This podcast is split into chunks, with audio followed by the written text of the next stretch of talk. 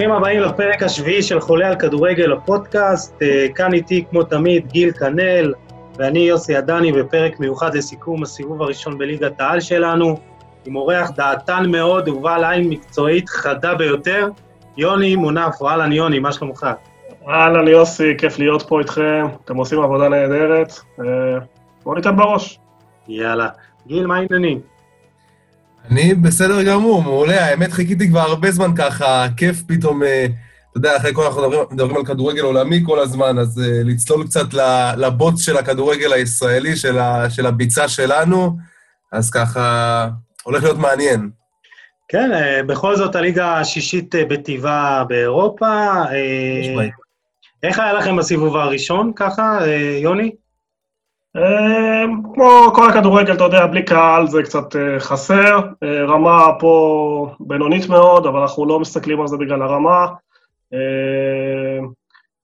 אה, מכבי חיפה בלטה בסיבוב הזה, סוף סוף יהיה תחרות, סוף סוף לא תהיה אלופה ידועה מראש, זה נראה שהשנה יהיה תפנית.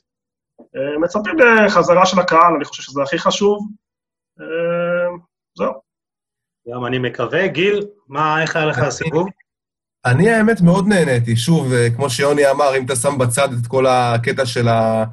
שאין קהל, אבל uh, בכל זאת אנחנו רואים, uh, דווקא אהבתי את הקבוצות, uh, את הקבוצות, הקבוצות השוליים נקרא לזה, שעוד נדבר עליהן בהמשך, uh, המון קבוצות שהפתיעו ובנו uh, סגלים מצוינים בעיניי, ונתנו משחקים מצוינים, וראינו פחות אפס אפסים.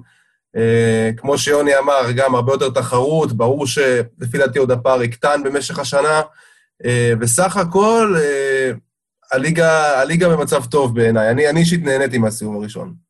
אני, אני אגיד לכם משהו, אני לאו דווקא הסיבוב הראשון, אלא משהו כללי על ליגת העל. אני לפעמים מעדיף לראות איזה משחק כזה שוליים בליגת העל מאשר איזה משחק פרמייר ליג אפילו טוב, או ליגה ספרדית.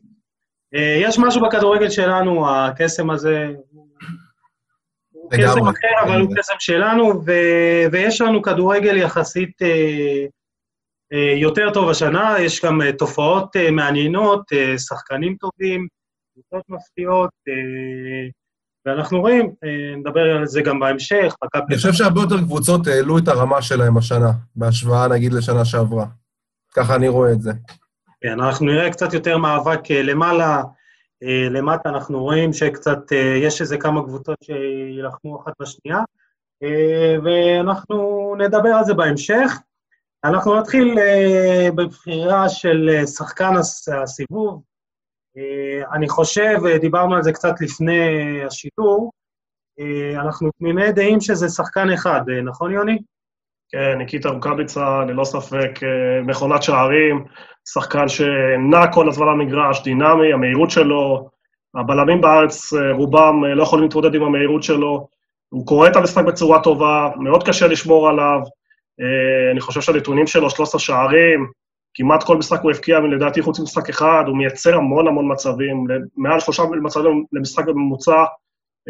הוא החלוץ הכי טוב בליגה, זה לא חדש, אבל אני חושב כרגע הוא גם השחקן הכי טוב בליגה. אה, אני רוצה דווקא, אה, לא ידעתי שגיל אוהד אשדוד, אבל רציתי לתת אה, דגש לשחקן מיוחד, שאני לא חושב שדיברו עליו מספיק, ננת ספקוביץ', הבלם. רכש פנטסטי. הוא, יש לו הכל, תקשיבו, הוא שחקן עם מהירות, חכם מאוד, אה, הטאקל שלו ברמה, הנעת הכדור שהיום מאוד מאוד חשוב, איך אתה יוצא היום קדימה, הוא מאוד מרכזי בבניית, ה, מה שנקרא בילדה, בניית התקפה מאחור. שוב, הוא, הוא לא השחקן הכי טוב בליגה, אבל אה, בגלל שניקיטה כל כך ברור, אז הייתי חייב לבחור עוד שחקן, והוא הבחירה כאילו מפתיעה שלי, אני חושב שהוא יכול לשחק בכל קבוצה בליגה ולהיות כוכב. חוץ מוויטור, לא היה בלם כזה, אולי גם ז'איר, הוא בלא ספק הבלם הכי טוב בליגה היום. אתה יודע, גם דיברו כל הזמן על אשדוד, שזה בעיקר התקפה והתקפה והתקפה ונאיביות, אז באמת חיזקו שם את הקטע, כל החלק ההגנתי.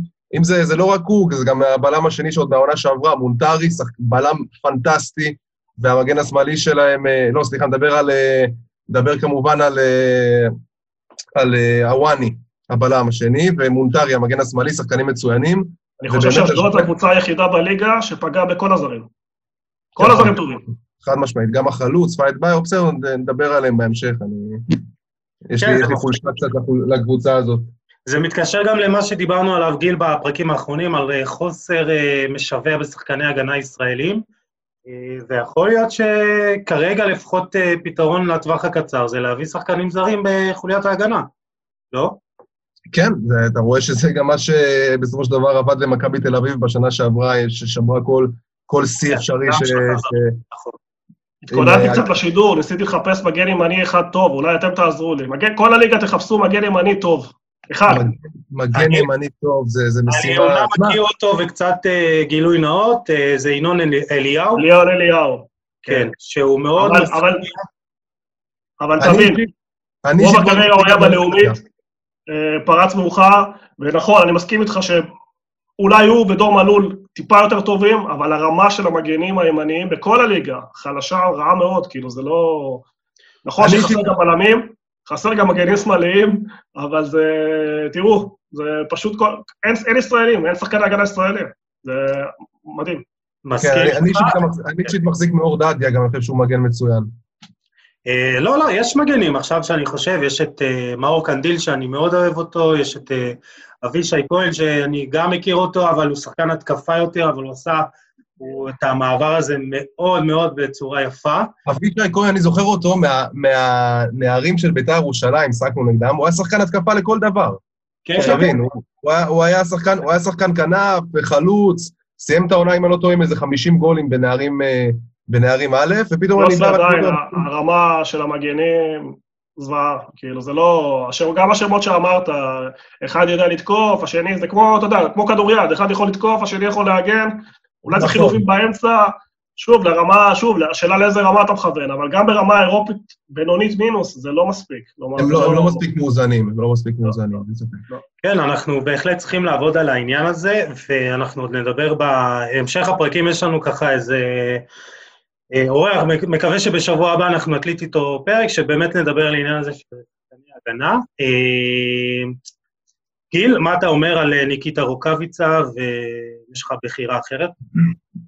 קשה מאוד לבחור מישהו אחר. תשמע, ניקיטה רוקאביצה זה כבר הרבה שנים שלא היה פה חלוץ, אולי מאז אה, ערן זהבי, שאתה יודע שכל משחק הוא פשוט שווה שער. עכשיו, הקטע גם שהוא מגיע להמון מצבים. יש לו סך הכל 43 איומים מתוך הרחבה. אוקיי? זאת אומרת, גם במשחק האחרון אה, שהיה נגד אה, מכבי נתניה, גם הגיע שם איזה שלושה-ארבעה מצבים בטוחים של שער ברחבה. גם הסיסטם של מכבי חיפה עובד. אתה רואה שדולב חזיזה ושרי מזינים אותו בהמון כדורים, וכשהכול עובד שם, אז, אז הוא חלק מה, מה, מהדבר הזה, והוא מגיע להמון מצבים, אה, והוא כובש, והוא יכול גם לכבוש אפילו יותר. נכון. אבל באמת, סך הכל, אני חושב ש... אני חושב שהרבה שנים החזיקו ממנו, אוקיי, ניקיטה רוקאביצה יודע להבקיע שערים, אבל כמו שיוני אמר, לא, לא באמת ספרו אותו כ, כשחקן הכי טוב בליגה, ואולי כן צריך להגיד שניקיטה רוקאביצה כיום הוא השחקן הכי טוב בליגה. אה, בהחלט, אני, אני מסכים איתך. אה, אני אגיד לך לגביו, אני דיברתי עליו לא מעט בדף, אה, וזה באמת משהו מדהים, כי שחקן בגיל 30, 31, הוא עשה את ההסבה הזאת יותר לכיוון החלוץ המרכזי. הוא היה אז ביתר כזה חלוץ שני, כנף. נכון. במכבי תל אביב בחנו אותו מגן ימין. מדהים. מכבי תל אביב, בחנו אותו וויתרו עליו. טוב, נכון, מזל. שוויתרו עליו. הראשון שנתן לו הזדמנות בתור תשע היה סלובו וברדה נגד מכבי תל אביב בשלוש אחד בטדי. מאז... הוא נתן גם שלושה, ארבע, ארבע, שתיים. כן, אבל המשחק הראשון היה בטדי, במשחק הראשון של קלנטיס. נכון, נכון, נכון. אה, אז באמת אה, זה, זה משהו מדהים שבאמת שחקן אה, מגיע ל, לפיק שלו בגיל שהוא יחסית מבוגר, ובאמת שתי העונות האחרונות באמת מדהימות, הוא כמעט מגיע ל-30 אחוז יחס המרה מהניסיונות הפקעה שלו לשערים, ולמרות כל ההחמצות שלו כביכול העונה, ובאמת הוא החמיץ מצבים מאוד מאוד קרובים, יש לו 13 שערים בליגה, ובסך הכל 17 שערים וחמישה בישולים בכל המסגרות, העונה בכלל, זה ממוצע מדהים של 59... כן. אני חושב שנוטים גם להתעלם מהצעד הראשון הפנטסטי שלו, כאילו, באמת, אתה יודע, אומרים ניקיטה רוקאביצה יודע לכבוש שערים, אבל יש לו צעד ראשון שפשוט גדול לבלם הישראלי, וזה באמת הסיבה שהוא מגיע גם לכל כך הרבה מצבים. אז זהו, אז דיברתי גם על העניין הזה של התנועה ללא כדור שלו, הוא פשוט חלוץ, הוא חלוץ, הוא לא נוגע הרבה בכדור, הוא לא משתתף הרבה זמן, אה, הרבה בהנעת הכדור, וזה משהו שבאמת אה, אה, זה מדהים אצלו. הוא לא צריך הרבה, הוא לא צריך הרבה, הוא עושה את התנועה לשטח, ומכבי חיפה, אני עוד אדבר על זה בהמשך, מכבי חיפה משחקת, אה, משחקת אה, לפי מה, ש, מה שהוא טוב, נקודות החוזקה שלו. והוא מהיר, והוא יודע לזהות את השטחים, והוא יודע לנוע, וגם אם הוא לא משתתף במהלך, הוא יודע לזוז למקומות הנכונים, אה, וזה משהו מדהים. כן, יוני, רצית להגיד משהו על ניקיטה? כן, אני חושב שהרבה, אני קורא הרבה תגובות של אוהדים, שהוא מחמיץ, שהוא מחמיץ. אני חושב שכל מי שעושה קצת כדורגל יודע שכשאתה בא במהירות מאוד מאוד גבוהה, לעשות את העצירה הזאת ולסיים כמו שצריך, צריך מיומנות מאוד מאוד מאוד גבוהה. יש המון שחקנים ברמה הזאת, כמו אריאן רובן ואחרים, שמאוד קשה, הם מגיעים למצב, הם מנצלים את המהירות שלהם, וקשה להם לעשות את ה stop הזה, ולתת את הקטנה או את הסיומת כמו שצריך. לכן לקרוא לו מחמיצן, זה, זה לא, לא, לא הייתי הולך לשם, אה, צריך, צריך להעריך את התכונות הטובות שלו, את הניידות שלו, כמעט בלתי... עצם זה שהוא הוא רץ כל הזמן, הוא כל הזמן צריך לשים עליו עין, הרי כל הליגה יודעת שהוא מסוכן, כל הליגה יודעת שהוא מפקיע, והוא בכל זאת מפקיע. נכון, בדיוק. בדיוק. אה, הוא הרבה יותר מדויק גם העונה, הוא מעל כמעט 73 אחוזים מהאיומים שלו אל המסגרת, בעונה שעברה זה היה 61 אחוזים, אז הוא עדיין, הוא עדיין מדויק יותר, והוא עדיין קטלני יותר, למרות כל ההחמצות, אז אתה יודע, אה, אה, אוהדים אה, מדברים, אבל תכלס מספרים לא משקרים ועובדות לא, לא משקרות. גיל, יש לך עוד איזה שחקן שאתה רוצה לציין? אני אציין שאני אעבור כבר לדבר על קבוצת הסיבוב, ברשותך, בעיניי. אז אני הפתעתי ואמרתי, אני אלך על מ"ס אשדוד. Okay. מ"ס אשדוד בעיניי הקבוצה שפשוט משחקת את הכדורגל הכי יפה בליגה. אה, שבעה ניצחונות, חמישה הפסדים, תיקו אחד, תוצאת תיקו אחד. זה פשוט, זה אומר עליה שזאת קבוצה שבאה לנצח כל משחק, לא משנה נגד איזה יריבה. ויש לה אין סוף כישרון בהתקפה, וכל זה עוד כשדין דוד בסיבוב בינוני, שהוא מבקיע רק שני שערים, ויש לה את שגית יחזקאל ושלומי אזולאי, שהוא גם סיבוב אה, די חלש שלו, בוא נגיד שלושה שערים ושני בישולים, נע בין ההרכב לספסל, אבל זה לא משנה, כי יש להם סגל כל כך עמוק וכל כך טוב, וכל כך כיף לראות את זה, את ה... את ה אתה רואה את ההתקפות שלהם, אתה רואה את הגולים שלהם, מלאכת מחשבת. זאת אומרת, מה, מהאגפים, אם זה תום בן זקן שמבשל, אם זה מונטרי, מגן פנטסטי שמבשל, אז למונטרי יש כבר שלושה בישולים, ולתום בן זקן יש שני בישולים, וזה אומר לך משהו על אשדוד. אז עכשיו עוד שחקן שהייתי רוצה לשים עליו את הזרקור לרגע, ואני חושב שלא מספיק מדברים עליו, זה רועי גורדנה. ורועי גורדנה, בעיניי, זה... הוא הגיע למסמך אשדוד אה, בעונה שעברה, אחרי קצת אה, קדנציה לא, לא כל כך מוצלחת באירופה, היה בקרואטיה, אה, חזר לאשדוד, וזה שחקן שהוא underrated ענק בעיניי. קודם כל, הדריבל שלו פנטסטי, אוקיי? מעולה. הוא מוביל, הוא מוביל בדריבלים, הוא מוביל בדריבלים בליגת העל עם 80, מתוכם 63 דריבלים מוצלחים. זה פשוט מקל על אשדוד, זה פשוט אה, פורץ קווי לחץ של, פורץ קווי קישור של, אה, של קבוצות, אה, וזה כוח אדיר שיש לקבוצה הזאת, שיש לשחקן כמו רועי גורדנה, שהוא גם מנהיג, ואתה רואה שם את השילוב של חבר'ה כמו באמת גורדנה ושלומי אזולאי וסווטקוביץ', וגם זרים וגם ותיקים וגם צעירים, ורן בן שמעון שמנצח על כל הדבר הזה, וזה פשוט כיף לראות את הקבוצה הזאת, פשוט כיף. כן. יוני, מה, מה הדעה שלך? מי קבוצת הסיבוב שלך? אה, אני הולך על הטריוויאלי במקרה הזה, מכבי חיפה. אה, אה, גם מבחינת זה שמובילים את הטבלה, גם מבחינת שכיף לראות אותם, מפקיעים המון המון שערים. והייתי רוצה להתחיל דווקא, כמו שהוא סיים עם המאמן, להתחיל עם העבודה של ברק בכר. כי מה בעצם הוא עשה פה? הרי הוא המשיך פחות או יותר אה, את העבודה של מה זה. אה, הכניס את אה, אבו פאדי במקומו. אה, ראינו שהוא טיפל טוב בדולב חזיזה, שהיה לו טיפה ירידה, ניער אותו חזק כמו שצריך להרכב. הוא הבין מהר מאוד שמבוקה לא טוב בקו של ארבע, הוא הזיז אותו הצידה, וכרגע הוא מחפש להתחזק בעמדה הזאת. אני יודע שבתקשורת הרבה מדברים על הבלם, בוגדן פלניץ', כי בכל זאת, שנה שעברה זו הייתה נקודת התורפה הגדולה שלהם, ועל זה ימדדו אותו, אבל... והיה פה גם עניין של עיתוי, כי לבוא למצב כזה, שאתה מגיע למכבי חיפה אחרי עשור שהם לא זכו באליפות, כבר כל כך הרבה דיבורים, כבר, נגד, כבר לא יודעים מה לעשות, כל שנה מחליפים חצי סגל, מחליפים מאמנים, ולקבל מכבי תל אביב כזאת בינונית, אני חושב שהחיבור הזה, שפתאום יש שמונה הפרש, גם שהיה נפילות, ויש לו שקט, לטפל בבעיות, ואני חושב שהוא גם מקבל המון קרדיט מיאנקלה, ראינו שהוא הביא טלב, ראינו שעכשיו יש המון דיבורים, שמועות על אצילי ואחרים. הוא הצליח לייצר איזשהו תלכיד, וזה מזכיר איך הוא הגיע לבאר שבע, ניצל את החוסר יכולת של מכבי תל אביב לבחור מאמן או ירידה טבעית, ושוב, אני חושב שלא תמיד הכל מקצועי, העיתוי שלו והזמן שלו, התזמון שלו מושלמים, וזה הזמן של מכבי חיפה, כמו שהיה להם תקופות רעות, זו התקופה שלהם, מובילים בשמונה, ואני בוחר בהם. אז כמו שדיברת גם על, ה, על השינוי, על ה...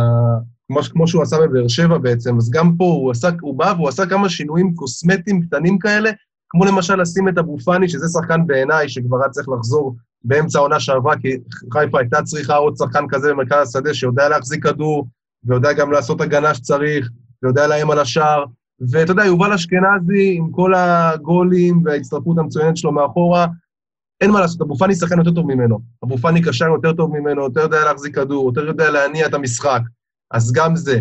תוסיף לזה את ההסתה של שרי לאחד משלישיית התקפה. שהוא הרבה יותר קרוב לשער, בשנה שעברה הרי מרקו בלבול היה משחק עם שרי כאחד משלישיית קשרים.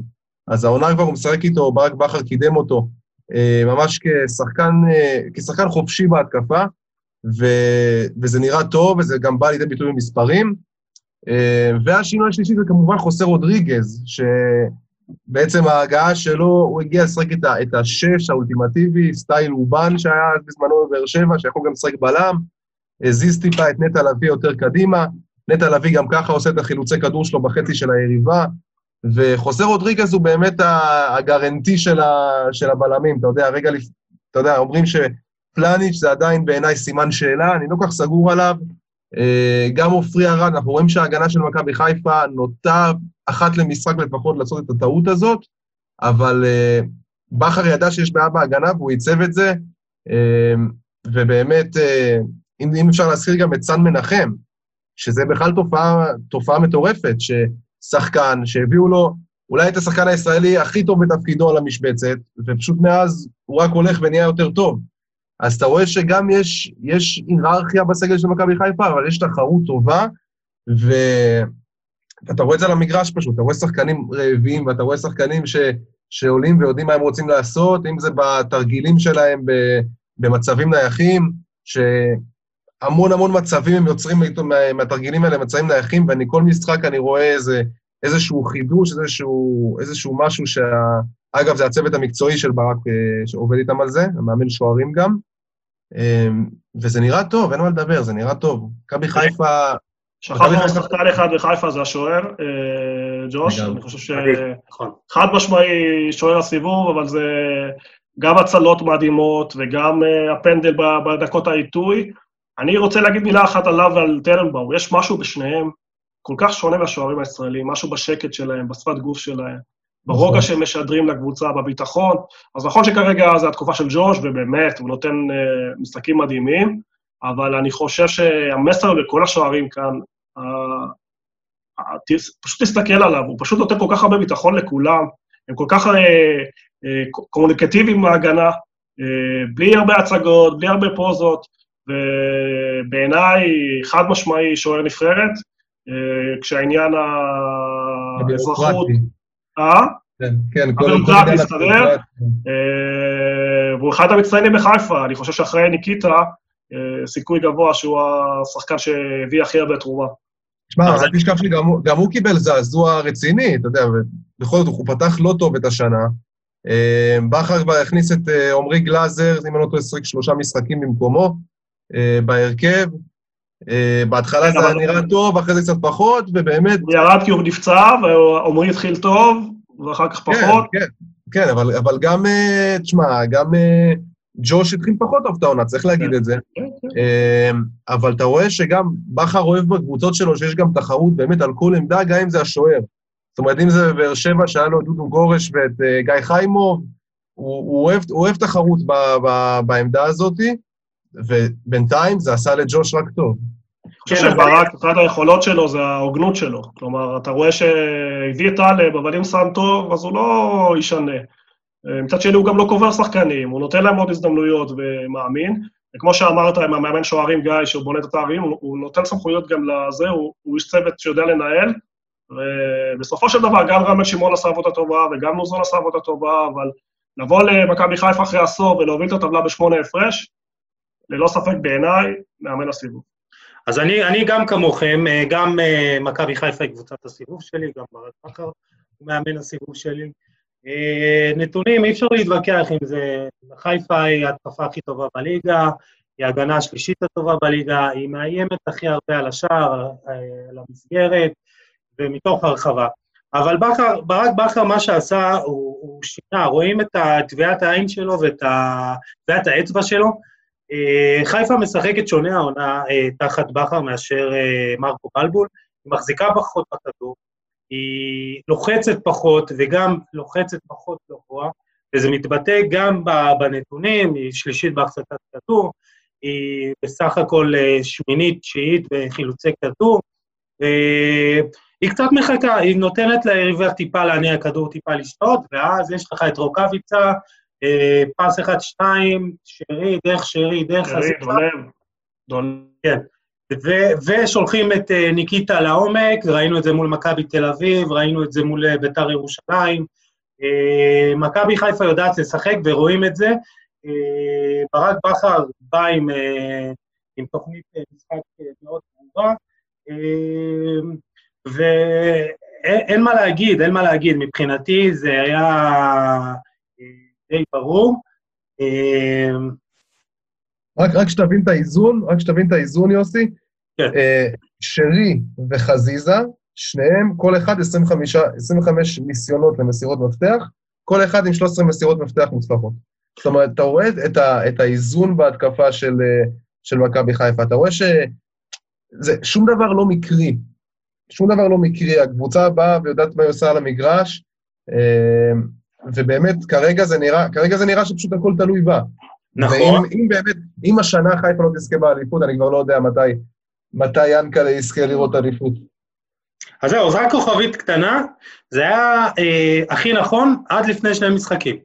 ואני חושב שאולי ההחלטה שיכולה להציל למכבי תל אביב את העונה, זה הפיטורים אה, של אה, דוניס, העזיבה שלו.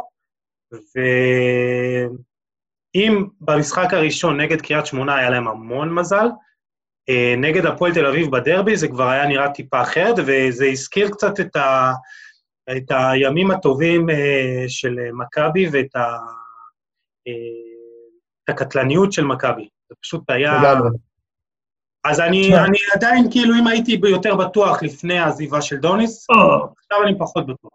מוקדם מאוד לגמור את העונה, כדורגל זה דינמי, מספיק שבוע אחד לא טוב, ואתה עושה, גם עכשיו הולכים לשחק כל שלושה ימים, שתי תיקו והכל, אה, והכל יכול אה, להיפתח, זה עוד מוקדם מאוד להספיק את הקבוצה, אבל אה, שמכבי תל אביב לא רק דוניס, היא נחלשה קצת בהגנה, באו קצת רדומים מבחינת הניהול, כלומר, לא הביאו את השחקנים הנכונים, ולא, ולא ברור שדוניס ניסה לשנות את הקבוצה מקצה לקצה, מקבוצה מאוד מאוד דורסנית מבחינה פיזית, שמחזיקה בכוח בכדור, כמעט ללא, מאוד סטטית במשחק שלה, איביץ' מאוד סטטי, כל שחקן בעמדה שלו, על פתאום לנסות לייצר העמסות של שחקנים וחמישה וחילופי מקום.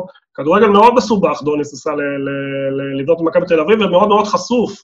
רואים את זה בשערים, כמעט כל קבוצה הבקיעה נגד מכבי בקלות, הגיעו להמון מצבים, מעשרה, 12 שערים שספגו בעונה, ספגו את זה עכשיו כל ארבעה, חמישה משחקים. אה, אני לא יודע אם דוניס מאמן כזה לא טוב, אבל היה חוסר התאמה מאוד מאוד גדול, שהגיע לפיאסקו במחזורים האחרונים, עם כל מיני דברים מוזרים, עם כל מיני הרכבים לא ברורים, עם טל בן חיים פתאום מגן, דקה 89 חילוף. היה נראה שהוא כאילו איבד את זה לחלוטין. צריך לזכור עוד משהו חשוב, כשאתה בא להחליף מאמן כמו איביץ', שהוא מאוד מאוד נוקשה ומאוד מאוד חזק מול שחקנים, להביא מאמן שהוא יותר uh, חברמן כזה, זה לא רק הסגנון, מי הגנתי מאוד, התקפי מאוד, זה גם משהו במבנה האישיות, שאתה מוציא רס"ר כמו איביץ', פתאום אתה נותן לשחקנים חופש, משהו פה הלך לאיבוד, ומכבי תל אביב שלטה בליגה כל השנים עם שלושה שחקני קישור אה, דפנסיביים שלחצו את היריב, ותמיד כשניסו לשנות את זה, וניסו להביא שחקני קישור כמו דן ביטון לקישור יותר התקפי, תמיד משהו שם משתבש, והיה פחות מאוזן, פחות דומיננטי.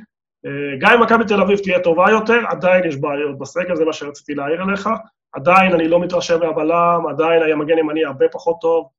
אה, אני גם חושב שמכבי תל אביב לא מתרעננת, לא מוכרים שחקנים שהם בפיק שלהם, אה, ואז רואים ירידה ביכולת. זה קרה לדור פרץ, זה קורה עכשיו לגלאזר.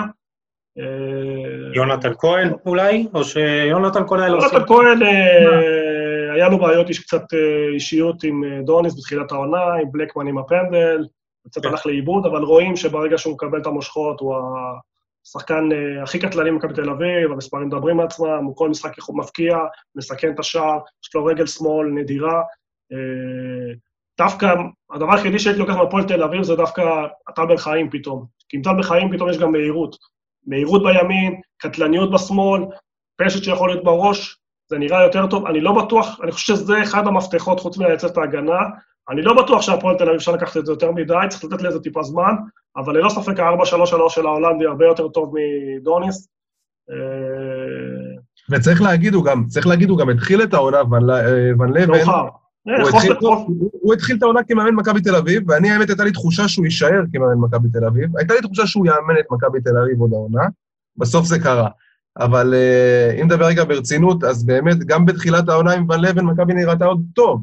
מכבי נראתה טוב נגד באר שבע באלוף האלופים, וגם עכשיו נגד הפועל תל אביב, שאומרים, הפועל תל אביב זה לא אינדיקציה, צריך להזכיר לאנשים שהפועל תל אביב לא הושפלה, והפועל תל אביב לא קבוצה שחטפה תבוסות, וגם זה שהיא לא ניצחה, וגם עדיין, היחידה שניצחה אותה בהפרש של יותר משער זאת בעצם אה, הפועל באר שבע, וההצגה הזאת של מכבי תל אביב במחצית השנייה בדרבי, אני חושב שזה באמת איזשהו מסר למכבי חיפה, שהנה מכבי תל אביב עדיין כאן, ומכבי תל אביב לא תוותר כל כך מהר על האליפות, ולך תדע, פתאום ערן זהבי, אה, פתאום דברים כאלה, שמונה הפרש, עוד הכל פתוח. אז אתם תומכים בהשארתו של אה, ולנייבן?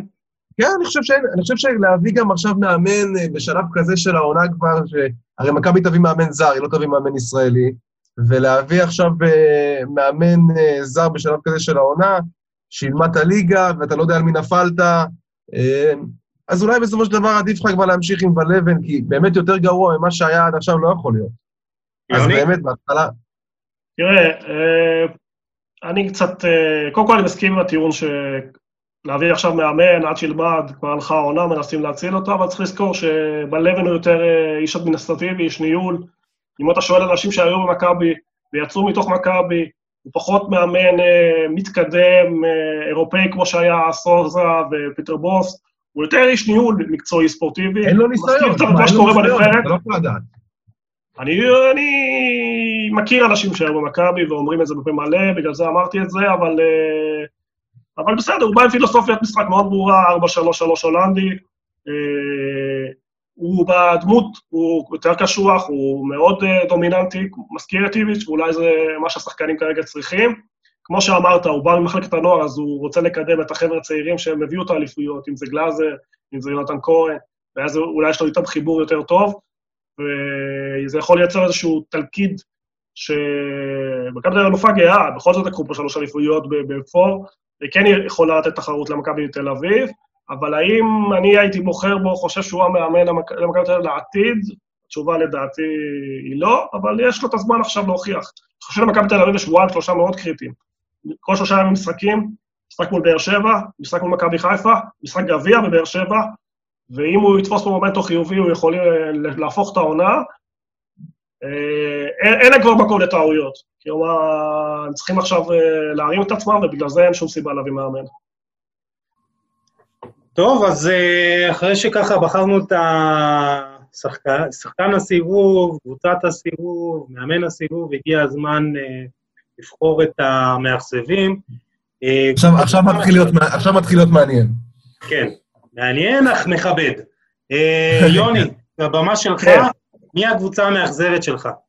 בית"ר ירושלים, זה פשוט עדר ללא רועה, אוסף של שחקנים, שמות, כוכבים, שלא ניתן לחבר אותם לקבוצה.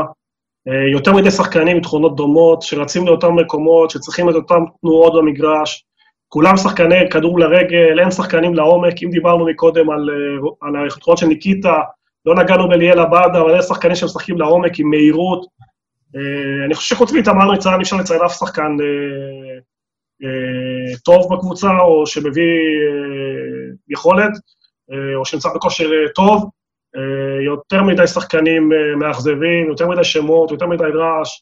המועדון מתעסק, כלומר, יש משהו חיובי בכל הנושא של אבו דאבי, חוגג, אבל המועדון מתעסק יותר מדי ברעש ולא בכדורגל.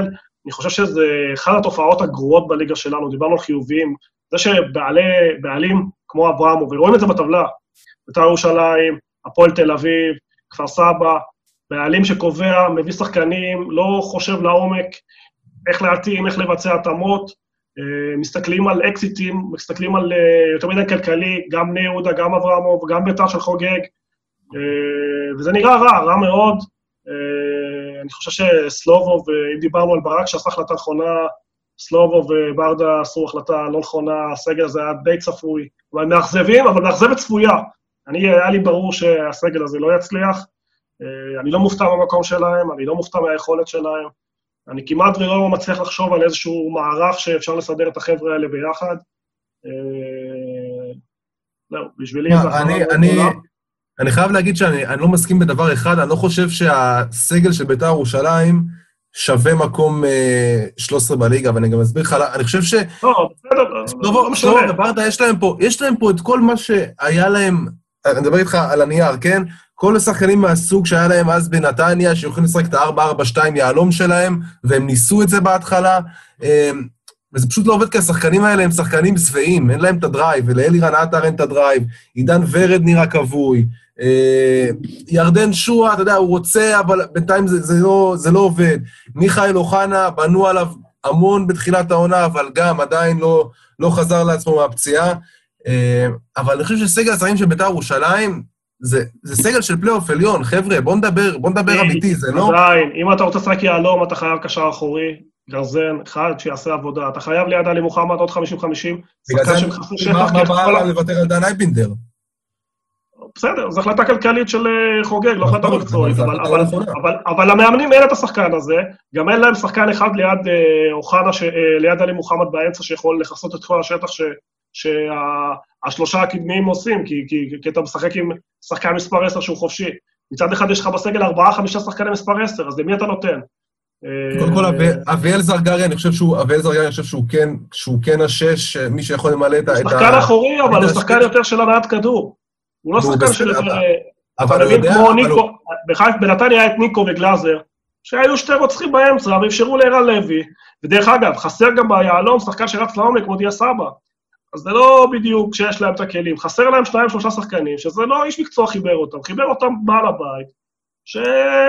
שמשחק פנטזי, לוקח קבוצת כדורגל ועושה פה פנטזי, בוא נביא את זה, בוא נביא את זה, בוא נביא את זה. בסופו של דבר אלירן עטם צריך את הכדור ברגל, ירדן שואה צריך את הכדור ברגל, מיכאל אוחנה צריך את הכדור ברגל, ובכדורגל משחקים כדור אחד, לא שלושה, ארבעה, חמישה כדורים, והברזילאי שנפצע, אוקיי, מה הוא היה משחק? לפי הדיווחים הוא מספר עשר, אז עוד עשר, על עוד עשר, על עוד עשר, ואתה מייצר סגל חסר איזון. ומי המטרה פה? מי רץ לעומק לקבל את הכדור? אז נכון, הביאו את, ברח לי, אסבק, הבן דוד שלו, שהוא היה אמור להיות והוא נפצע, אז מה התוכנית ב'?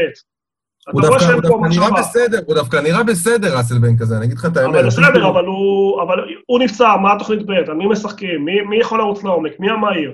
יש לך את קונט מגן ימני, לא רצה להישאר פה. אתה רב איתו, אתה משאיר אותו, מה אתה מייצר פה בעצם? עכשיו, יש לך מגן ימני מצוין, זר, השארת אותו, אתה הולך ומביא אותו קמפוס עוד מגן ימני, כי הוא צעיר ואולי תמכור אותו. שוב, זה, זה בעלי בית, גם אברהם עושה את זה בבני יהודה יותר מדי, שמטפסים יותר מדי גבוה, מעורבים יותר מדי, וזה, רואים את זה, רואים את זה בטבלה, שהוא מאוד מעורב, רוצה להביא את השחקנים ורוצה להגיד למאמן איך לאמן. אה, אברהם רוצה להגיד למאמנים איך לשחק, או מי לא ישחק, שההוא לא ישחק, וכן, ההוא כן ישחק. אה, וביתר פתאום הוא חוגג ומזיז את בניון, מפטר, מביא מאמן באמצע העונה שלא מכר את השחקנים, וזה לא נראה טוב, זה לא נראה אז טוב. אם כבר דיברת, אם דיברת על אברמוב, אז אני רוצה להגיד את המאכזבת שלי בסיבוב הזה, זאת בני יהודה בי פאר. אני אסביר גם למה. בני יהודה פתחה את העונה, מצ... אני ממש התלהבתי מבני יהודה בתחילת העונה, עם אלישע לוי, ניצחו שם 3-0 בסכנין, אחרי זה ה-2-2 עם מכבי תל אביב, שגם היו יכולים שם אפילו לעשות יותר. באמת, היה נראה שנבנה שם משהו טוב. ואז שוב, כמו שאתה אומר, החילוקי דעות האלה עם, אל... עם אלישע לוי, שבעיניי לוותר, כשאתה בני יהודה, לוותר על מאמן כמו, כמו אלישע, זאת אומרת, מאמן שאני מחזיק ממנו, מאמן קבוצות פנטסטי בליגת העל, כן? עזוב מה שהיה בנבחרת וזה, אבל כמאמן קבוצות, הוא, הוא, אלישע יודע לאמן קבוצות, וראו את זה בבני יהודה מהרגע שהוא הגיע. מה, עוד מהעונה שעברה, הם עשו פלייאוף תחתון פנטסטי, התחילו את העונה טוב, ואז, בום, מפטר את אלישע, טוב, מביא את ניר ברקוביץ'. ניר ברקוביץ', זה לא עובד, ואז שם, שם על הקווים את כפיר אדרי ויעקב אסייג. ואז אתה רואה קבוצה בלי מאמן. אתה פשוט רואה קבוצה שהיא לא מאומנת, היא לא יודעת מה היא עושה על המגרש, ואז אחרי כל זה, שהוא מבין עוד שהוא צריך למנות מאמן, אז הוא עושה משא ומתן, מנהל משא ומתן עם אה, אורי גוטמן, והוא אומר לו, לא, כפיר אדרי, התנאי הוא שכפיר אדרי יישב לידך על, ה, על, ה, על הקווים. זה רציני? כאילו, באמת, באמת אני שואל אתכם, זה רציני? אתה מביא מאמן, אתה... עד עכשיו היית עם המנכ"ל כמאמן, המנכ"ל לא הצליח, כי הוא לא מאמן, וגם המאמן שוערים הוא לא מאמן, אז מה, מה בעצם בער לך להשאיר את כפיר אדרי על הקווים? זאת אומרת, זה, זה באמת החלטות הזויות של ברק אברמוב, שאני עד עכשיו באמת תמכתי בדרך שלו ובמה שהוא עשה בבני יהודה, ואני חושב שהוא עשה דברים מדהימים עד עכשיו בבני יהודה. אבל אני חושב שהוא פשוט איבד את זה בזמן האחרון. הוא פשוט איבד את זה, והוא פשוט יישר קו עם, אה, עם כל הבעלים שאתה הזכרת, יוני, ש... לא יודע, תקרא לזה שיגעון גדלות, תקרא לזה, אני לא יודע מה, אבל באמת, ברק אברמוב נראה שהוא איבד כיוון, ועצם זה שעדיין מתמהמהים שם עם כל העניין של המינוי מאמן, בקצב הזה ימצא את עצמו יורד ליגה. זאת אומרת, בני יהודה פשוט נראית כמו קבוצה מתה, קבוצה גבויה, בלי שום רעיונות, שום דבר, ו- וחבל, כי הקבוצה הזאת כל כך הרשימה, לפחות, לפחות אותי מאוד הרשימה בתחילת העונה, ואני חושב שבאמת בני יהודה, אם היא לא תביא מאמן בקרוב מאוד, ומאמן אה, שמכיר את העבודה, ורצוי שמכיר את המערכת, ואורי גוטמן יכל לעשות את זה, כי הוא כבר עבד אז בזמנו כעוזר מאמן של יוסי אבוקסיס. זה יכול להיות שילוב מדהים, זה יכול להיות כן. שידוך מדהים לבני יהודה, ופשוט ברק אברמוב, אני באמת לא, אני לא מצליח להבין את, ה, את השיקול שלו ב, בתנאי הזה שהוא הציב. ואורי גוטמן בצדק אמר לו, לא מתאים לי, לא מתאים לי שיקבעו לי, וכן ירבו מאמנים כאלה בליגה שלנו, שבאמת באים ולא מוכנים ש, שיקבעו להם את, את, את העבודה. ובני יהודה באמת, אם לא תביא מאמן, זה נראה רע מאוד, רע מאוד, זה יכול להיגמר ב, בירידת ליגה, בעיניי. כן, אני, אני מסכים איתכם. אה, אני, קשה לי עם המציאות הזאת שלפעמים אה, אה, מנסים לתקן את מה שלא שבור. וחבל, כי בני יהודה, כמו שאמרת, פתחה טוב, היה לה סיסטם אה, מאוד ברור, אה, היה לה משחק טוב בסכנין שם, וחבל, חבל, הם, זה גלגל ש... שהזין את עצמו וזה נהרס. אה, מאכזב את uh, הסיבוב שלי, כמו ש... של יוני, זו בית"ר ירושלים, דיברתם על זה, uh, פשוט היא לא נבנתה טוב. היא לא נבנתה טוב, היא לא נבנתה מאוזן. Uh, שחקנים לא, שלא רצו להישאר נשארו בסוף, שחקנים שרצו להישאר העזבת. Uh, יש לך את... את אה, אנטואן קונטה שהחזרת, ואז הבאת עוד מגן ימין, אה, זר, מוכשר, צעיר, אבל עדיין יכול להיות לא בשל, ויש לך את אה, שי קונסטנטין, אז יש לך שלושה מגנים ימנים בסגל. מה עם הבלמים? הבאת, אתה משחק קו הגנה גבוה, אבל טל בן חיים הוא בלם איטי, הוא פחות מתאים. ואז החזרת את אור זהבי לסגל. אה, זה התייצב קצת, אבל עדיין זה לא מספיק, ואתה רוצה לשחק יהלום, אז אין לך את השש. ואביל זרגרי, שהוא פנטסטי, אבל הוא עדיין ילד ולא בשל להחזיק כמו שצריך את הקישור. יכול להיות שכן, והוא יוכיח לנו אחרת, אבל היום אה, רואים את חוסר האיזון בסגל, כמו ש... יוסי, מי שהחליט על השחקנים, הוא, הוא זה שהחליט על היהלום? הוא בחר את השחקנים כדי לשחק יהלום? לא. אתה מבין? כן. ככה זה נראה. עכשיו, כן, כן, כן. גם מי, ש... גם מי שאמור לגשר על הפער בין חוגג. בא מהכדורגל, אם אין כדורגל, אם אין נבחרות צעירות, אלי אוחנה, הוא לא מעורב במקצועי בכלל, הוא רק יותר ניהולי, אדמיניסטרטיבי. תשמע, אני אגיד לך את האמת, אני... אני פחות מסכים איתכם, אמרתי לך כבר, אני פחות מסכים איתכם בקטע שהסגל של בית"ר הוא כל כך חלש שהוא צריך להיות נקודה מהקו האדום. לא, לא, ממש לא, אבל... זה לא חלש. אני חושב שהבעיה של בית"ר ירושלים... אם אני מסתכל מקצועית, אני לא יודע איך לשחק עם השחקנים האלה, אתה מבין? יש לך שישה שמות שארבעה מיותרים.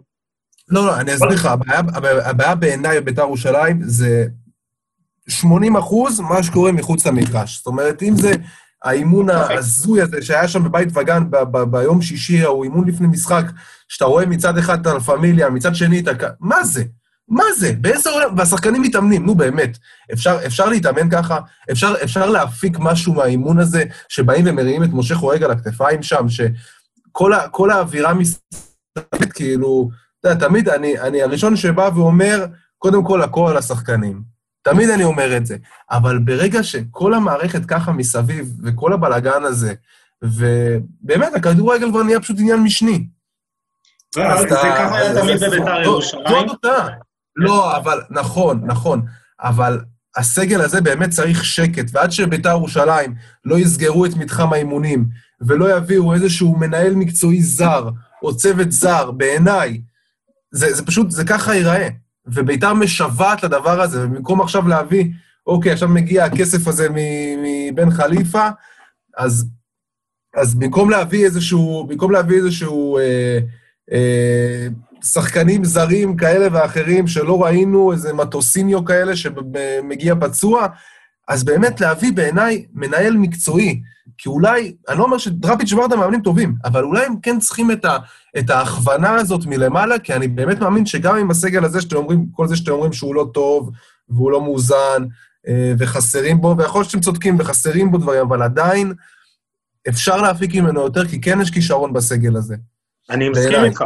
מסכים איתך. אבל אחת הנקודות, שגם אם תעשה מקום 6, 5 או 4, זה עדיין כישלון לבית"ר ירושלים, נכון, אבל אבל זה כישלון, זה כישלון, אבל זה לא, אה, אתה יודע, זה לא מזעזע. זה לא, כמו מה שקורה עכשיו, בית"ר ירושלים בקצב הזה, כאילו גם יכולה להיקרא לקרבות תחתית. מי, מי דמיין את זה בתחילת העונה? לפחות, אתה יודע, להציל את העונה הזאת, עוד לעשות כמה, לעשות קצת משחקים טובים, לקדם שחקנים, אז סבבה, מבחינה הישגית, העונה הזאת של בית"ר ירושלים כנראה נגמרה, היא לא תיקח איזשהו תואר, יש גביע, אבל גם אני לא מאמין שזה יקרה, אבל לפחות להציל את העונה הזאת ולסיים אותה בכבוד ברמה של פלייאוף עליון. וזה בית"ר יכולה לעשות, גם עם הסגל הזה, וצריכה לעשות. אני, אני ספק אם הם חייבים לעשות שינוי, הם חייבים לעשות רענון. אה, אני לא הבנתי את הוויתור בשנה שעברה על... אנטוני ורן, על חלוץ מטרה, ורואים את זה כמה, כמה זה חסר. כמה זה חסר, חלוץ מטרה, חלוץ שבאמת אה, נע לעומק, שאפשר באמת לכוון אליו את, ה, את ההגבהות. זה, אני, אני, קודם כל, אני חושב שהמטרה של בית"ר היא להביא שחקן אחד, שניים, שלושה בחלון העברות, לחזק את הסגל, וביחד עם, אה, עם דראפיץ' וברדה. אם הם רוצים ללכת על היהלום. כמו שאתה אומר על... כמו שאתה אומר על אה, ורן, אני חושב אותו דבר על שלומי אזולאי. עכשיו, אני בדעת מיעוט פה, אני מאמין. אני באמת מחזיק מהשחקן הזה, אני חושב שהוא שחקן סופר חכם, שחקן ש... נכון, יש לו... כן, נכון שהוא לא הכי חד, ונכון שהוא לא מאה אחוז בניצול מצבים, אבל גם משיחות שלי עם שחקנים בבית"ר ירושלים, אומרים לי, אומרים לי, גיל, אתה לא מבין כמה השחקן הזה חכם. אתה לא מבין כמה כיף לשחק איתו, ולא סתם רוני לוי כל כך החזיק ממנו. כי הוא גם יודע לשחק עם הגב לשער, הוא גם מהיר בצורה בלתי רגילה. אה, הוא גם שחקן שהוא מאוד לא אנוכי, מאוד קבוצתי. יודע לבשל, יודע לכבוש. בעיניי, שחקן שאם, שחסר בסגל הזה של בית"ר ירושלים, שחקן כמוהו. עוד משהו ש... מה שאתם כאילו נוגעים בנקודות חשובות, זה כאילו חשוב... יוני? כן. זה חשוב מאוד. זה... חשוב. כן. ענייני הזום, ענייני קורונה, ועד שיוני יחזור. Uh, תשמע, שלומי אזולאי הוא טוב, הוא מאוד מוערך, אני יודע ששנה שעברה הוא היה מאוד מוערך uh, עם, uh, בין השחקנים. ברור שהוא היה יכול... נכון. ברור שהוא היה יכול לעזור השנה. הוא ברור שהוא היה יכול לעזור העונה, אבל חסר, חסר את החלוץ שגם איתו, הוא היה לבד, שנה שעברה. וכשהוא לא היה, אז ראית שלא היה לביתר חלוץ מטרה. ואין מה לעשות, אתה צריך את האיזון הזה בסגל. אה, ואני חושב שללא השחקנים האלה, ביתר תלך לעונה מאוד מאוד קשה. אבל מה שרציתי להגיד, שזה חייב להיעשות ביחד עם המאמנים. רוצים ללכת על, אה, על 4-4-2 יהלום? תביאו שחקנים שיתאימו ל-4-4-2 יהלום. ראית שהם עברו לאיזה שני משחקים ל-4-4-2 רגיל, שני קשרים באמצע, שניים בצדדים, שני חלוצים, סבבה, תתקפו על זה. היה איזה ניסיון ל-4-3-3. כן, הם, הם, לא, הם לא מצאו את זה, הם פשוט לא מצאו את זה. בגלל זה אני אומר שאולי איזשהו מנהל מקצועי, איזשהו, איזושהי אוטוריטה כזאת, גיל, מה, מה משותף לברן, אייבנדר ושלומי אזולאי? זה כאילו מחליטים קודם כל מי אני לא רוצה, בחיים זה תמיד אלטרנטיבות. פה בוחרים מי אנחנו לא רוצים, מי לא טוב לי בעין, אחר כך אולי נביא מישהו. במקום שזה יהיה הפוך, אתה, יש לך כן. בעיה, תביא שחקן יותר טוב, יותר טוב, תשחרר. יש לך שחקנים טובים, אתה לא מביא כלום, אתה משחרר אותם, כי ככה זה נראה לך. אין פה, אתה אומר מנהל מקצועי... אה, בגדול הביאו את ירדן שועה במקום שלומי אזולאי, ואתה יודע, ולמלא את המקום של ורן שעזב בעולם שם. מה התפקיד של ירדן? איפה אתה שם את ירדן? הוא תשע? הוא עשר? ירדן חלוץ, ירדן תשע. ירדן רק תשע. חלוץ שני. חלוץ שני, חלוץ מתחת. לדעתי, לדעת רוב האנשים, הוא שחקן מתחת, הוא שחקן שהתכונה הכי טובה שלו זה המסירה דווקא, לא הסיומת. כן, אבל אה, הוא נהיה קצת, הוא נהיה קצת כבד. הוא נהיה קצת כבד, זאת אומרת, אה, גם רואים את זה, רואים, רואים עליו את זה, וגם... אה, נהיה כבד כי הוא לא שיחק. תשמע, זה חלק מהכושר משחק. בבני יהודה, זה שהוא לא שיחק זה גם הרבה באשמתו, אבל בואו נשים את זה בצד. אבל גם בבני יהודה, אצל יוסי אבוקסיס, הוא שיחק כתשע, יחד עם אבי צ'יבוטה, עם שחקנים, הוא צריך עם שחקנים מהירים לידו, עם שחקנים נכון, מהירים אה? באגפים. שתי הערות, גיל. אחת, הוא לא שיחק כי במכבי חיפה יש שחקנים יותר טוב ממנו בהרבה בשני התפקידים, ניקיטה הרבה יותר טוב בתשע, שרי הרבה יותר טוב בעשר, לא משנה איך תשבץ, שתיים, שלוש רמות מעליו, גם ירדן בשיא בבני יהודה לא הגיע לרמות שלהם, ברור, ברור. לא בר השוואה. הדבר השני, אה, בני יהודה, ששיחקה אה, כדורגל של אבוקסיס, משחק מעבר, והיה לו המון המון שטח, הוא לא יכול לשחק, אין, אין, אין קבוצה צמרת היום, אולי חוץ מבאר שבע של אבוקסיס, שייתנו את הפריבילגיה לשחק משחק בעבר ולהתאים. צריך שחקנים שהם טובים תחת, אה, שיכולים להביא יכולות לידי ביטוי מול קבוצות שמסתגרות, כי מכבי חיפה, מכבי תל אביב, בית"ר ירושלים, רוב הזמן תוקפות, רוב הזמן יוזמות, ואתה צריך שחקנים שיכולים לבוא לידי ביטוי בשטח קטן. את זה הוא עדיין לא הוכיח. נכון. הוא לא הוכיח. נכון, מסכים איתך, מסכים איתך. ושלא נדבר על כל הבעיות איתו מחוץ, זה בכלל לא, לא נוגע בזה, אבל אתה יודע, ביתר הולכת, שמה הרבה כסף על שחקן עם, שיש לו רקורד בעייתי. העונה, העונה כבר אין בעיות, שמע, אני רואה אותו, הוא באמת, אני קורא את שפת גוף שלו, הוא באמת רוצה, הוא באמת רץ, הוא באמת, הוא מבין, הוא מבין שהוא הגיע פה, שזה... שיהיה לו טוב. מפה אין לו לאן, מפה זה רק לרדת. זאת אומרת, ששועה יהיה לו טוב, אז אה, הוא יהיה טוב, מקווה שלא נגיע למצב עבור בית"ר, עבור קבוצה, שפתאום, אתה יודע, הוא הרגיש פחות טוב, הוא קצת תראה שאולי הוא פחות משחק. מקווה מאוד שלא נגיע לזה, אבל זה בתהליך התבגרות של שחקן, ואם הוא לא יבין שגם כשהוא לא טוב וגם כשהוא לא משחק, אז הוא צריך להתאמן חזק. ואתה יודע, הקריירה שלו תדעך לאט-לאט. אני רוצה לציין שחקן אחד, אני רוצה לציין שחקן כן. אחד בביתר, שבאמת מסמל את כל הנפילה המקצועית של ביתר, וזה עלי מוחמד. כי עלי מוחמד היה הקשר אולי הכי טוב בליגה, הוא בין הטובים בליגה אה, עד לפני שנתיים. ודיברנו על האיזון במערך, אה, יוני, הזכרת את זה, הוא שיחק עם ניק אולסאג ועם אה, דן גלאזר, שבאמת הם סיפקו לו את ההגנה והם סיפקו לו את השטח שהוא היה מקבל כדור, מניע כדור, מניע קדימה, בין אם מסירה, בין אם באיזה דריבל, ופה ניסו אותו בש, במספר 6, ניסו אותו בקו שני קשרים, וזה לא הולך.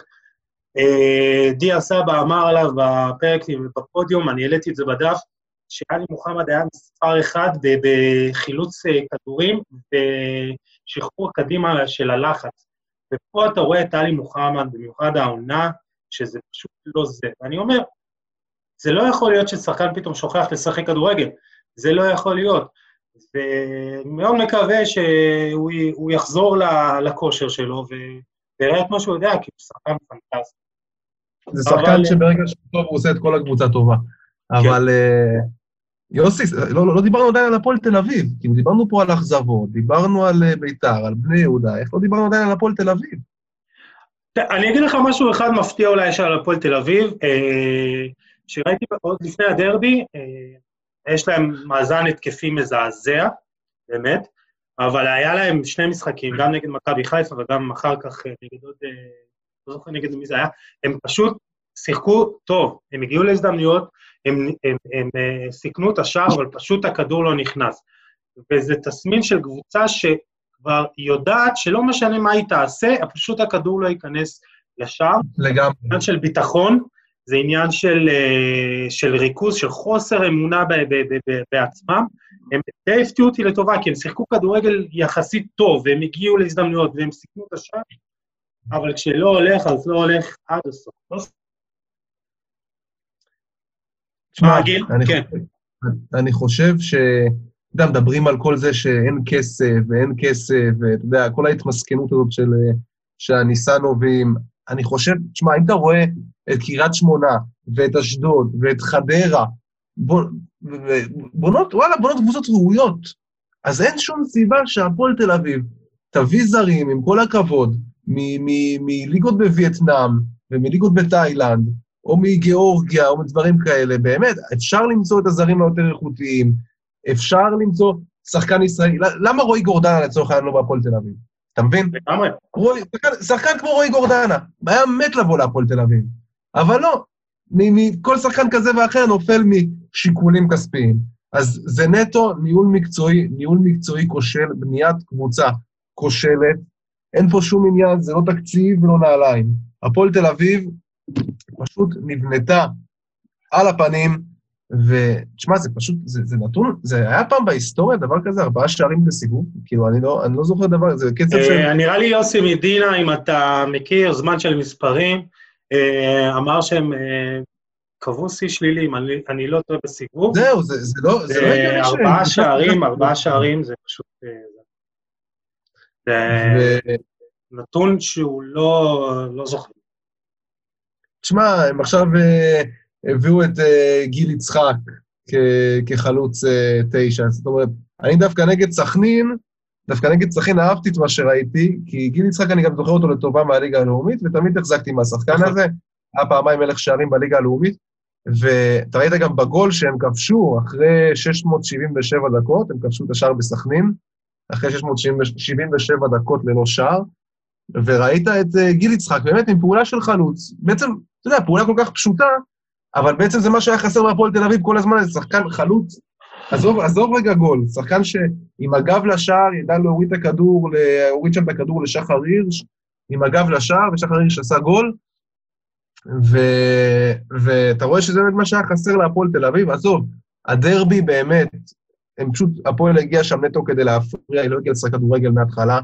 היא לא ניסתה לשחק כדורגל, היא באה והתפעלה לתיקו, וזה היה די שקוף כבר שבמחצית השנייה, מכבי, אתה יודע, מהגול הראשון בתכלס להפועל אין, אין, אין לאן לחזור. כן. Yeah. זאת אומרת, ברגע שהיא מקבלת את הגול הראשון, מכבי תל אביב, היא לא תחזור, וזה רק ילך ונהיה יותר גרוע. אז באמת, להביא שחקן כמו, כמו רועי גורדנה, כמו לצורך העניין אה, לוסיו אז, ש, שהיה כבר רגל וחצי במועדון ובסוף לא הגיע.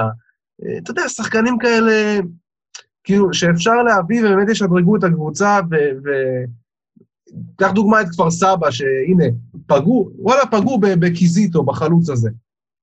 כל קבוצה מצליחה לפגוע בזר שתיים האלה, אפילו גם חדרה עם מרשלודה. יש שחקנים טובים, צריך לדעת איפה למצוא אותם, אבל ברגע שהניסנובים הם המנהלים המקצועיים, אז ככה זה נראה. יוני, מה באת להגיד? נגעת בנקודה חשובה, זה כישלון ידוע מראש, זה מנוהל כמו סופר, אנשים חסר מושג, חסר יכולות גם, בניגוד לחוגג שלפחות הוא מזרים כספים, פה גם אין יכולות. אני חושב שהיכולת בדרבי שיקפה את הניהול הקבוצה, לעמוד, לעמוד ולהפריע בלי שום מחשבה, בלי שום תחקור, בלי שום חזון. הפועל תל אביב נראית רע מאוד ברמה הניהולית, הכישלון היה ידוע וצפוי מראש, אתה יכול להביא פלסטר, גיל יצחק ולקוות לניסים, הם נכשלו טוטאלית עם כל הזרים, מתחת לכל ביקורת בכלל, ברמת הרעיון, ברמת התקציב שהקצו להם, ברמת ה...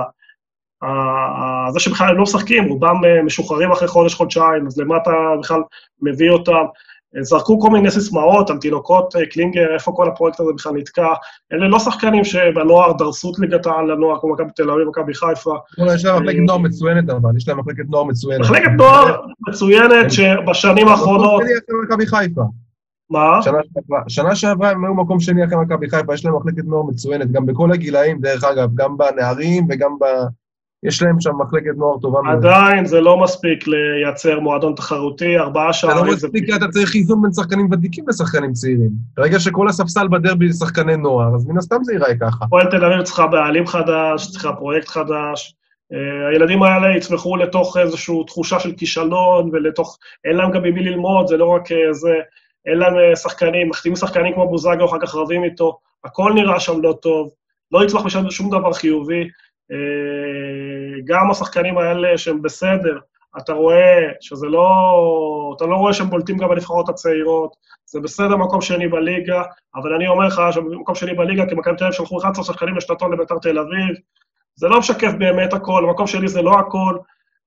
שוב, ספציפית אם נגעת, אורי יוזם מאמן מצוין, איש מקצוע רציני, בוקסה עושה עבודה טובה וכן משקמים ועושים, אבל זה התחיל עכשיו, אתה לא יכול עכשיו להתחיל ולקחת את כל התוצר הזה תוך שנה ובום לזרוק אותו לבוגרים, וזה מה שעשו. לזה אני מתכוון שזה לא נכון, זה ניהול לא נכון, לא תקין. אתה עושה את זה בהדרגתיות, אתה מביא גם זרים דומיננטיים, ואתה מביא גם שחקנים ותיקים דומיננטיים. אבל הם לא פגעו בחצי זר. כמו שאתה אמרת, הם לא יודעים לפגוע בזרים, אני לא יודע איפה מביאים את הזרים האלה. יוני, אני רוצה שנתמקד דווקא בקטע הזה, אני יודע שיש לך ניסיון גם ב...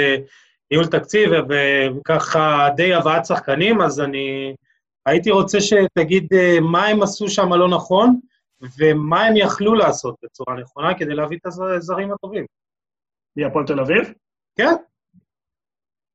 מה יכלו... קודם כל, כשאין לך כסף ואתה לא יכול לעשות טעויות, אתה צריך להיות בטוח.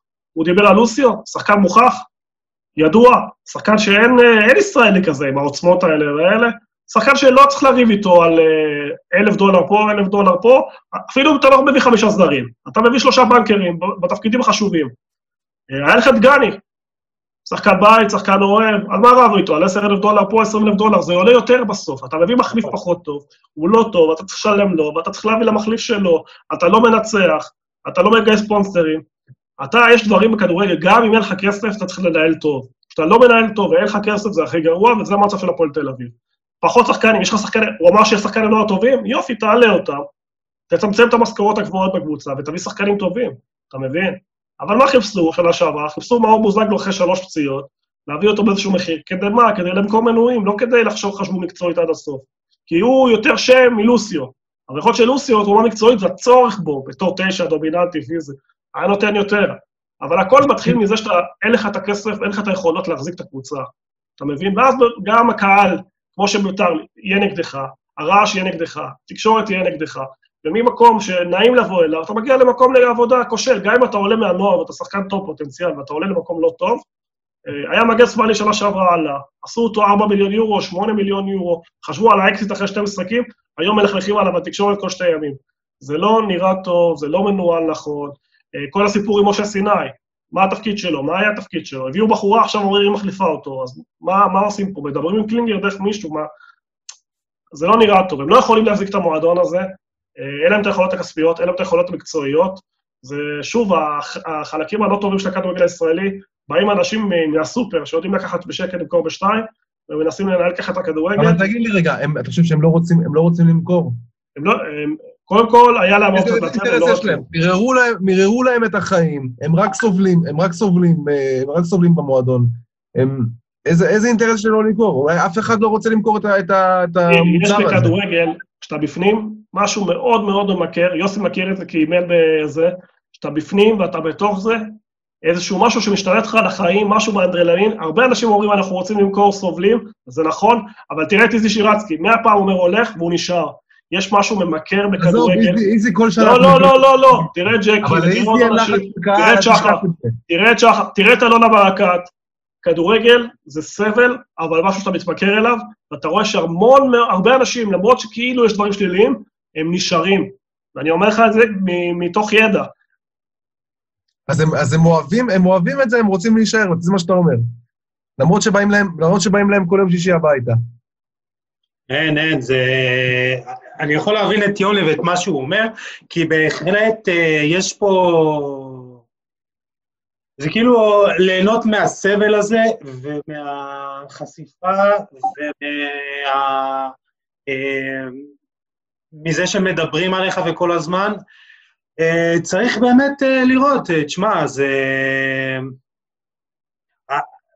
הקבוצה נבנתה, אם ביתר נבנתה לא טוב, אז הפועל תל אביב נבנתה פי כמה לא טוב, ו... וחבל, ויכול להיות שזה באמת אה, עונה שהיא תחזור לליגה לאומית. לא... זה לא משאלת לב או משהו, אבל כפי שזה נראה כרגע, בעלת הסיכויים הגבוהים ביותר. טוב, אז אה, אחרי שדיברנו על הגדולות, על הקבוצות ככה המרכזיות, אה, בואו נדבר קצת על קבוצות אחרות. אה, גיל, אה, יש עוד אה, כמה קבוצות שאתה רוצה לציין לטובה, לרעה? אני רוצה לדבר על אה, הפועל חיפה. אוקיי. אני רוצה להגיד מילה טובה לבן אדם שמכפישים אותו המון, והמון פעמים לא מעריכים את העבודה שלו, וקוראים לו קמצן, אה, וכל מיני דברים כאלה, זה יואב כץ, ואני חושב שיואב כץ צריך לשמש דוגמה, שימש דוגמה לבעלים בהתנהלות בזמן משבר, שלא פיטר את חיים סילבס, ובמקום לפטר מאמן, הבין שבסופו של דבר, נכון, מאמן זה חשוב, אבל האמין במאמן שלו והביא לו חיזוק, והביא לו את, אה, את אה, רוסלן ברסקי וגורפינקל ו- וחנן ממן, הביא לו שני קשרים ומגן שמאלי, חיזק את הקבוצה איפה שצריך, ואתה רואה את הפועל חיפה, אתה רואה את הפועל חיפה מקבוצה של תחילת העונה, אמרו עליה שהיא יכולה לרדת ליגה וכל מיני דברים כאלה, שהיא חלשה בליגה. בסופו של דבר הפועל חיפה התייצבה, והפועל חיפה אה, לא תהיה במאבקי תחתית, והיא כנראה גם תיאבק על הפלייאוף העליון. תעשה את זה, לא תעשה את זה. אתה יודע, זה לא כזה, בעיניי זה לא כזה issue. אתה יודע, להיות מקום שביעי, או להיות מקום שבשר תותחים בפלייאוף עליון. בסופו של דבר, הצליח לייצב את הקבוצה הזאת, שיש לה חומר שחקנים, שעם זאת, אני חושב שחיים סילבס יכול להוציא ממנו כדורגל עוד הרבה יותר טוב. יוני, יש לך איזה קבוצה אחרת שאתה רוצה לציין? אה, קודם כל, הפועל חיפה קבוצה פנטסטית, אני מאוד אוהב את רוסטון ברסקי, אני חושב שהוא שינה שם את כל הקבוצה. אה, קבוצה נוספת שלא דיברנו עליה בכלל, מקבוצה גדולה זה הפועל באר שבע. אה, סוג של משבר זהות עם כל העזיבה של אה, אלונה ברקת, היא כן בפנים, לא בפנים, השתנתה לחלוטין, מבליטה את ג'וסווה, שחקן ברמה מאוד מאוד כל עוד גבוהה. היא מביאה- כל עוד היא מביאה את הכסף, היא בפנים. כן, ללא ספק שהיא בפנים, ללא ספק שהיא בפנים, אבל uh, זה ברור שהיא בפנים, אבל היא לא משקיעה את מה שהיה משקיע בעבר. אני חושב שמשחקת כדורגל היום שהקהל לא יודע איך לאכול אותו, uh, כדורגל uh, של משחק מעבר, מוותרת לגמרי על הכדור. יוסי אבוקסיס לקח את באר שבע אליו, אדפטציה הפוכה, במקום שהוא יבוא וימשיך את המסורת של המועדון, לקח את זה לאחור, שיחזור הקהל, יכול להיות שם איזשהו מתח. אה, קבוצה שקידמה סוף סוף שחקני בית, היה המון תלונות על שחקני בית, ציינת את, המגן הימני, אה, יש את תומר יוסף, אה, יש את החלוץ שבירו, פרויקט מעניין של באר שבע, לאן זה ילך יחד עם אלונה, עשו משהו מטורף עם העלייה לליגה האירופית, לבתים, בסך הכל השיגו שם תוצאות טובות, הסגל שם מאוד מאוד קצר, וזה בא לידי ביטוי, הצלחה באירופה באה לידי ביטוי בליגה, בחודש האחרון הם מתאוששים, אה, אני חושב, מאוד, אני חושב שכל המערכת שם בעצם מורידה ציפיות. זאת אומרת, יודעים, זאת, זאת לא באר שבע, נכון, גם עם כל העלייה הזאת לליגה האירופית וגם עם הזכייה בגביע בעונה שעברה, עדיין יודעים שזה, אי אפשר להתמודד כרגע עם מכבי תל אביב ולא עם מכבי חיפה, ובסופו של דבר, באר שבע צריכה לשאוף להיות שם מקום 3-4, אה, ויכולה לעשות את זה, ובעיניי גם תעשה את זה בסופו של דבר. אה, זה, זה, זה, זה הגודל של הפועל באר שבע היום. זאת אומרת, אין פה יותר מדי, גם הקהל מבין את זה. בסך הכל יוסי התחיל לייצב את הקבוצה לקראת סוף. לקראת סוף הסיבוב. זה שהם סיימו את, ה... את שלב הבתים בליגה האירופית, זה גם עשה להם טוב. עכשיו כל, כל כולם בליגה, ואין לי ספק שנראה את באר שבע עושה תוצאות יותר טובות בהמשך. כן. אז אני הייתי רוצה לציין דווקא את uh, מכבי נתניה. Uh, נוציא את ה-7-0 מול סכנין, אני חושב שיש שם קבוצה טובה, קבוצה מאומנת. Uh, גם נגד הפועל באר שבע, משחק ראשון, היה להם הרבה חוסר מזל, כי ז'וספי שם היה צריך להיות מורחק, אבל אני חושב שיש שם קבוצה טובה, צעירה, נמרצת. אה, גבי קניקובסקי נהדר, ויונס מלדה, אה, ואביב אברהם, ויש להם שם כמה זרים טובים, ודני עמוס, שאתה יודע, בסופו של דבר הוא אחלה שוער. אה, אני חושב שסך הכל לא בכדי גם מאמן שם ריימונד אדוולד, הוזכר אפילו להגיע למכבי, ואולי זה יקרה, אם לא העונה, אז עונה הבאה. אה, עושים שם עבודה יפה, עושים שם עבודה יפה. אה, אני חושב שקניקובסקי, אולי זו העונה האחרונה שלו בנתניה. אה, אני הייתי חושב שהוא היה מאוד מתאים לביתר ירושלים שם, של הקישור. אולי אירופה. יש לכם עוד שחקנים, קבוצות שאתם רוצים לציין לטובה לפני שנעבור לסיכומים ולהימורים? מילה להתעלם מהרעש שליאל עבדה עושה בימים האחרונים בתקשורת, עם המעבר הצפוי לאירופה. דינה קייב, זה נראה טוב. אה, גם אה, ארד, בר ארד, שחקן יוצא מן הקהל מכבי פתח תקווה, זה ה... אלה תגליות העונה ושחקנים שבלטו.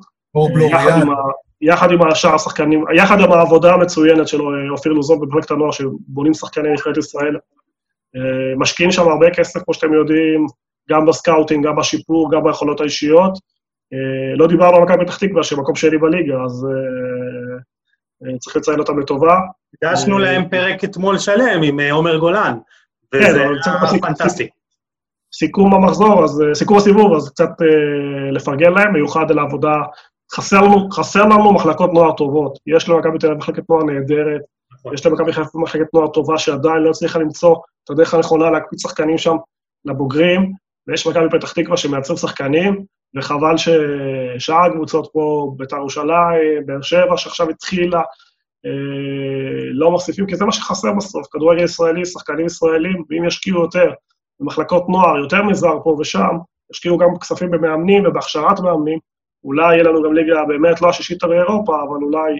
אני, אני חושב שאבי לוזון, אני חושב שאבי לוזון, מה שהוא עושה, הוא באמת מקבע את מעמדו כאחד האנשים אולי הכי חשובים בכדורגל הישראלי. יודע, השמיצו אותו הרבה ואת כל המשפחה הזאת, אבל בסופו של דבר, לבוא ולגדל שחקנים כאלה ולמכור אותם לאירופה, ולא להתפתות להצעות של כל הגדולות פה בארץ, ולשלוח אותם לשחק עכשיו בביתר ירושלים עם הלחץ, ולהילחם על המקום שלהם, שולח אותם לאירופה, וזה טוב לכדורגל הישראלי, וזה חשוב ששחקנים כבר יצאו כשהם בשיא, ואתה יודע, פעם היו אומרים, קודם כל שיקרא זוג נעליים, שיזכה באליפות, שאני יודע כל מיני דברים כאלה, זה שטויות במצווה, אם שחקן הוא טוב, ואם שחקן באמת מסמנים אותו ורואים בו כפוטנציאל, כמו ליאל עבדה, כמו מנור סולומון בזמנו, אז כן, אז ב...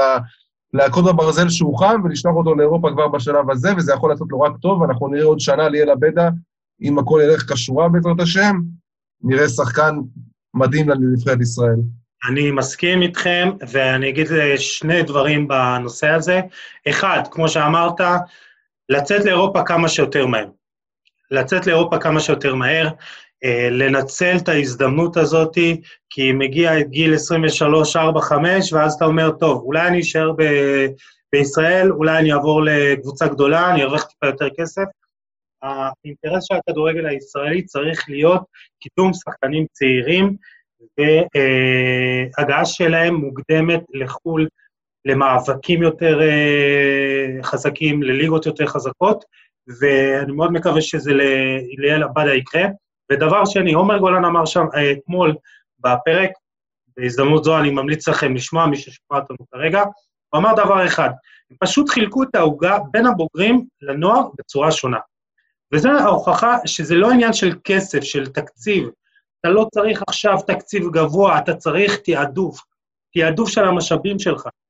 ברגע שתעדף את המשאבים שלך ות, ותתעל אותם למקומות הנכונים, למאמנים, לאנשי מקצוע, לאנליסטים, לפסיכולוגים, לתזונאים, לאנשי uh, רפואה, ותמקד, הוא דיבר על קבוצת אנדר 10 של הבן שלו, ולא, זה לא בגלל שזה הבן שלו שם, אבל דיבר שיש על המגרש שני אנליסטים, וזה בגיל 9-10, ולשם הכדורגל שלנו צריך ללכת. הכדורגל שלנו לא צריך עכשיו להביא את הזרים המפוצצים. אפשר, אבל קודם כל נוער, קודם כל ילדים, ואולי ככה אנחנו נתקדם. אז uh, אמרנו אז שאתמול שאפו לעומר גולן ולמכבי פתח תקווה, ואני חושב שזה המודל. צריך ללמוד מהם ולקדם פה שחקנים. חד משמעית. ואנחנו מתקרבים לסוף הפרק. אה, אנחנו נסיים בהימורים קצת. אה, אנחנו אמנם עברנו רק סיבוב אחד, אבל אני חושב שיש לנו ככה קצת מושג לאן העונה הזאת הולכת. אה, יוני, קצת הימורים שלך, אלופה, שתי יורדות. אלופה כנראה מכבי חיפה, אני חושב שהפער שהם יצרו משמעותי, אני חושב שמבחינת התקפית הם הכי טובים אה, כבר שנים, אני חושב שהם גם מאוד רעבים ב- לינואר לבצע את ההעברות הנכונות שהם צריכים. אה, זה ייגמר אה, בהפרש דומה למה שכרגע, גם אם יהיו בערך תערוכות, לפי דעתי. יורדות הפועל תל אביב, חד משמעי, לא רואה מישהו מציל אותם. יורדת השנייה, זה הולך להיות הימור, כי קשה מאוד לדעת. הייתי הולך פה על משהו... משהו שמנוהל לא טוב, איזושהי טעות של מאמן שלא מגיע, מריח לבני יהודה, אבל זה יכול להשתנות, יכול להיות כאן פלייאוף עליון, הכל פה, הרמה שם מאוד בינונית, אה, אי אפשר, מאוד קשה לדעת.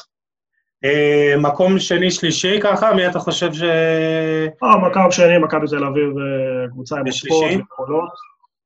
באר שבע פייבוריטית, אבל... בית"ר ירושלים, פלייאוף עליון, תחתון? לא, לא. לא חושב שהפועל בית"ר תעשה פלייאוף.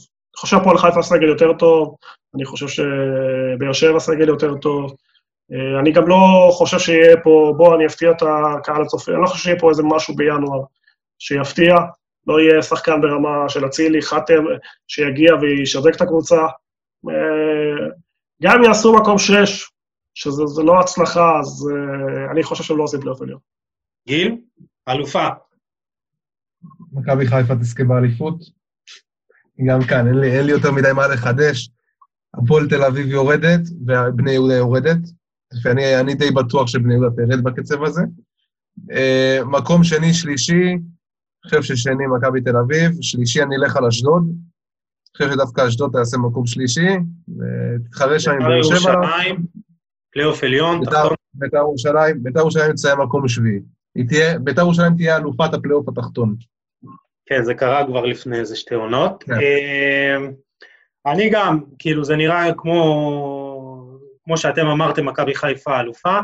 קצת אמרתי לכם, זה עניין עם כוכבית, אם אה, הייתי יותר בטוח לפני שבועיים, אבל אני חושב שמכבי חיפה זה העונה שלה, והכל שם מסתדר לכיוון הזה.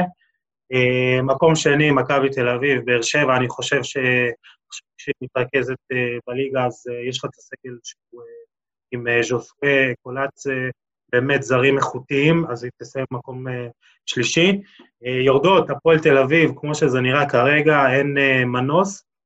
אני חושב שדווקא יורדת תהיה בין הפועל חדרה לכפר סבא, אבל שוב, הכל צפוף שם, כמו שאמרת... יש גם, צריך להגיד שהקצב צבירת נקודות של הקבוצות תחתית חוץ מהפועל תל אביב הוא יותר גבוה מאשר השנים הקודמות. כן, כן, הכל צפוף שם, אתה רואה הכל, אה, בני יהודה, כפר סבא, אה, קריית שמונה פתאום יכולה אה, להסתבך, כן. ביתר עם ניצחון אחד עולה איזה לך משחק חסר מול סכנין, אז הכל שם צפוף. אחת הסיבות שקשה לשנות, כי יהיו שינויים בינואר, אתה לא יכול לדעת. פה בבינוניות הזאת, אתה פוגע בשתי שחקנים וכל הקבוצה יכולה להשתנות, לכן מאוד קשה להעריך כן. מי תהיה העלות השנייה.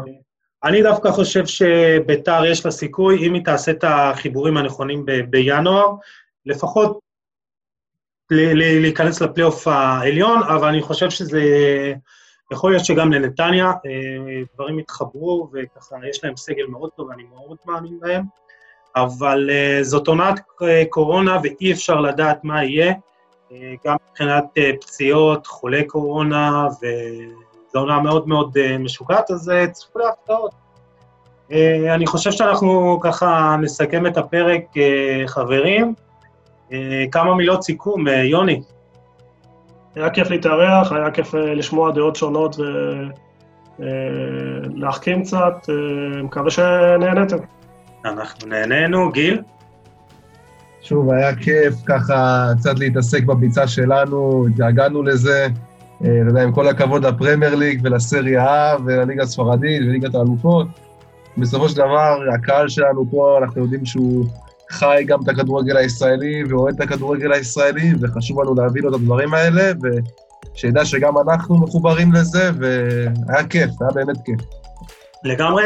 אה, אני רק אגיד שבאמת אה, הכדורגל שלנו הוא שלנו בסופו של דבר, ואנחנו אוהבים אותו, למרות שאנחנו היינו רוצים לראות קצת יותר איכות, קצת יותר שערים, אבל בסופו של דבר אנחנו, זה כדורגל שלנו, ואנחנו רוצים שהוא יהיה טוב, ואנחנו נמשיך לדבר עליו, ונביא עוד אורחים מעניינים, גם מתחום האימון וככה מה, מהסביבה.